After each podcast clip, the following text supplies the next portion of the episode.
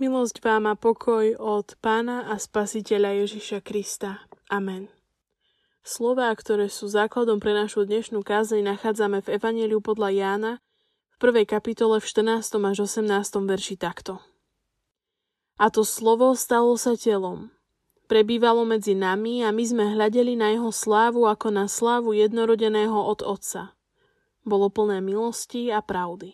Jan svedčil o ňom volajúc – toto je ten, o ktorom som povedal. Ten, ktorý prichádza po mne, je predo mnou, pretože bol skôr ako ja.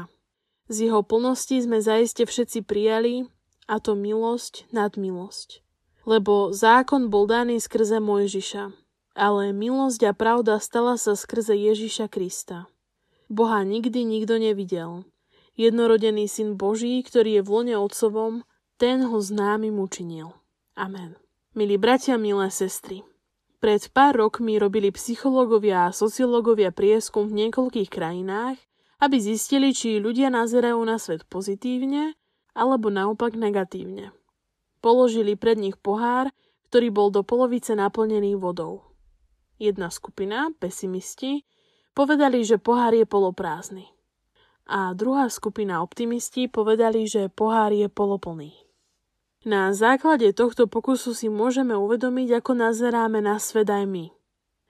Či sme skôr pozitívni a vďační, alebo negatívni a ľahostajnejší. Po nejakej dobe začal po internete kolovať obrázok s týmto pokusom. Avšak bol tam pridaný ešte jeden pohár, ktorý bol tiež poloplný alebo poloprázdny a pod ním bolo napísané. Keď sa žalmista pozrie na pohár, pohár preteká. Náš dnešný prečítaný text, koniec Janovho prologu, nás vedie k plnosti, milosti a k pravde v Kristovi. Náš pohár je taký plný, až z neho preteká. Dostávame totiž neustálu milosť. Jan v prečítaných veršoch predstavuje Krista ako slovo, ktoré sa stalo telom a prebývalo medzi nami. Prinášalo nám milosť a pravdu. Na počiatku bolo slovo – a slovo bolo u Boha a Boh bol to slovo. Toto sú slová, ktorými začína Ján svoje evanielium. Ježíš bol slovo a bol s Bohom od začiatku. A to slovo stalo sa telom. Ježiš Kristus na seba vzal ľudskú prirodzenosť. Keď Ježiš vykročil, stal sa viditeľným vyjadrením neviditeľného Boha. Nekonečné sa stalo konečným. Nadprirodzené sa stalo prirodzeným. Slovo teda Ježiš Kristus neprestal byť Bohom, ale stal sa Bohom v ľudskom tele. Tieto slova sú možno ťažko uchopiteľné a pochopiteľné. Už v ranej cirkvi sa vyskytlo mnoho debát. Niektorí si mysleli, že Ježiš v skutočnosti mužom nebol, iba tak vyzeral. Iní zasa tvrdili, že mal telo človeka, ale nemal ľudskú dušu. A neveriaci ľudia tvrdili, že je to obyčajný muž s hriešnou povahou ako my všetci. No my predsa vieme a veríme, že Boh prijal podobu malého nenarodeného chlapca. Ježiš neprestal byť Bohom, keď sa stal človekom. Ježiš Kristus bol plne Bohom a plne človekom. Božia všemohúcnosť bola teraz viditeľná v Kristovi. Božia láska a múdrosť bola viditeľná v jeho skutkoch a Božie milosrdenstvo siahalo z ľudských rúk. Ježiš Kristus bol plne Bohom a bol plne človekom. Slovo stalo sa telom a prebývalo medzi nami. Ježiš Kristus sa usídlil medzi nami, doslova si medzi nami postavil stan. Tento obraz v nás vyvoláva obraz svetostánku, kde sa Boh stretával s Izraelom. Bolo to miesto Božej prítomnosti uprostred vyvoleného národa. Bol výnimočného a súmerného vzhľadu, čo predstavovalo Božiu dokonalosť a harmóniu. Zakrytá svetiňa predstavovala Božiu svetosť, ktorú nikdy nikto nesmel uzrieť. V knihe Exodus sa píše Hospodin hovoril s Mojžišom, tvárou v tvár, tak ako hovoril človek so svojim priateľom. Teraz si Boh vyberá iný spôsob. O mnoho osobnejší, stáva sa totiž človekom. Ježiš je miestom, kde sa dnes stretávame s Bohom. Nie je nejako skrytý pred našimi očami. Prečo si teda postavil stan medzi nami Odpoveď je jednoduchá. Boh chce s nami žiť. Chce byť s nami v dobrom vzťahu, chce s nami tvoriť spoločenstvo. A my sme hľadeli na jeho slávu. Slávu jediného, ktorý prišiel od Otca. Aj keď Boh bol zahalený v ľudskom tele, Evanielia nám poskytujú pohľad na božský majestát.